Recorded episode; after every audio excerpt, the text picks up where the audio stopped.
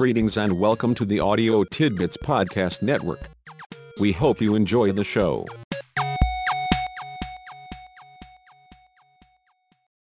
Start your journey with E. E. Cummings, who said, It takes courage to grow up and become who you really are. Then invite Samuel Johnson to join your trek. He is the one who said, There lurks, perhaps, in every human heart a desire of distinction, which inclines every man first to hope, and then to believe, that nature has given him something peculiar to himself. You should let Friedrich Nietzsche come along too, for he said, at bottom every man knows well enough that he is a unique being, only once on this earth, and by no extraordinary chance will such a marvelously picturesque piece of diversity and unity as he is, ever be put together a second time. Julius Charles Hare also has some advice qualifying him to serve as your traveling companion, be what you are. This is the first step toward becoming better than you are. It was your fellow traveler, Samuel Johnson, who said, Almost every man wastes part of his life in attempts to display qualities which he does not possess, and to gain applause which he cannot keep. With that in mind, find room in your party for John Mason. You need his wisdom, you were born an original. Don't die a copy. Rabbi Zusya said on the day of judgment that, God would ask him, not why he had not been Moses, but why he had not been Zusya. Walter Kaufmann. just be sure you are not asked why you hadn't been you. According to Orson Scott Card, this is how humans are. We question all our beliefs, except for the ones we really believe, and those we never think to question. Wonder if this is true. If so, there are things you believe just because you believe it and others that you believe simply because you've never given any thought to not believing. Add this to Felix Cohen's observation, generally the theories we believe we call facts, and the facts we disbelieve we call theories, and you are left with a discouraging conclusion. Most of what you think is true and factual, most of what you really believe, is little more than one more theory, just another personal opinion.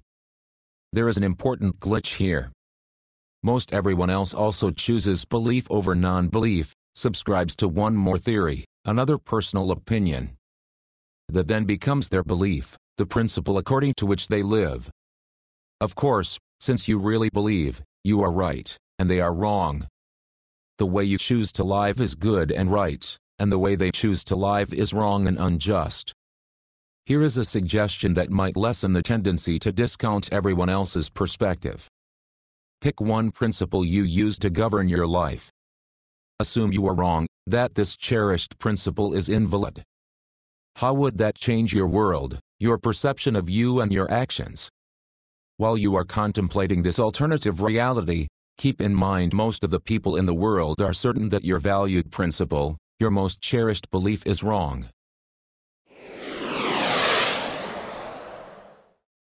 The bicycle, the bicycle surely, should always be the vehicle of novelists and poets. Christopher Morley's point is certainly worth pondering, for as the famous Anon observed, it would not be at all strange if history came to the conclusion that the perfection of the bicycle was the greatest incident of the 19th century. It is as Iris Murdoch argued, the bicycle is the most civilized conveyance known to man. Other forms of transport grow daily more nightmarish. Only the bicycle remains pure in heart. When man invented the bicycle he reached the peak of his attainments. Here was a machine of precision and balance for the convenience of man. And, unlike subsequent inventions for man's convenience, the more he used it, the fitter his body became. Here, for once, was a product of man's brain that was entirely beneficial to those who used it, and of no harm or irritation to others. Progress should have stopped when man invented the bicycle. Elizabeth West? Should you doubt, consider this from Bill Strickland the bicycle is the most efficient machine ever created. Converting calories into gas, a bicycle gets the equivalent of 3,000 miles per gallon.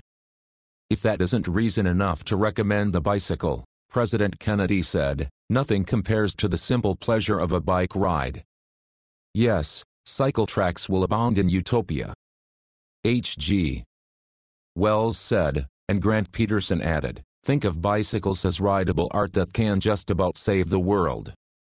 Ah, yes, and the lowly bicycle is, to the surprise of many, the world's first hybrid vehicle, easily powered by only Big Macs and you.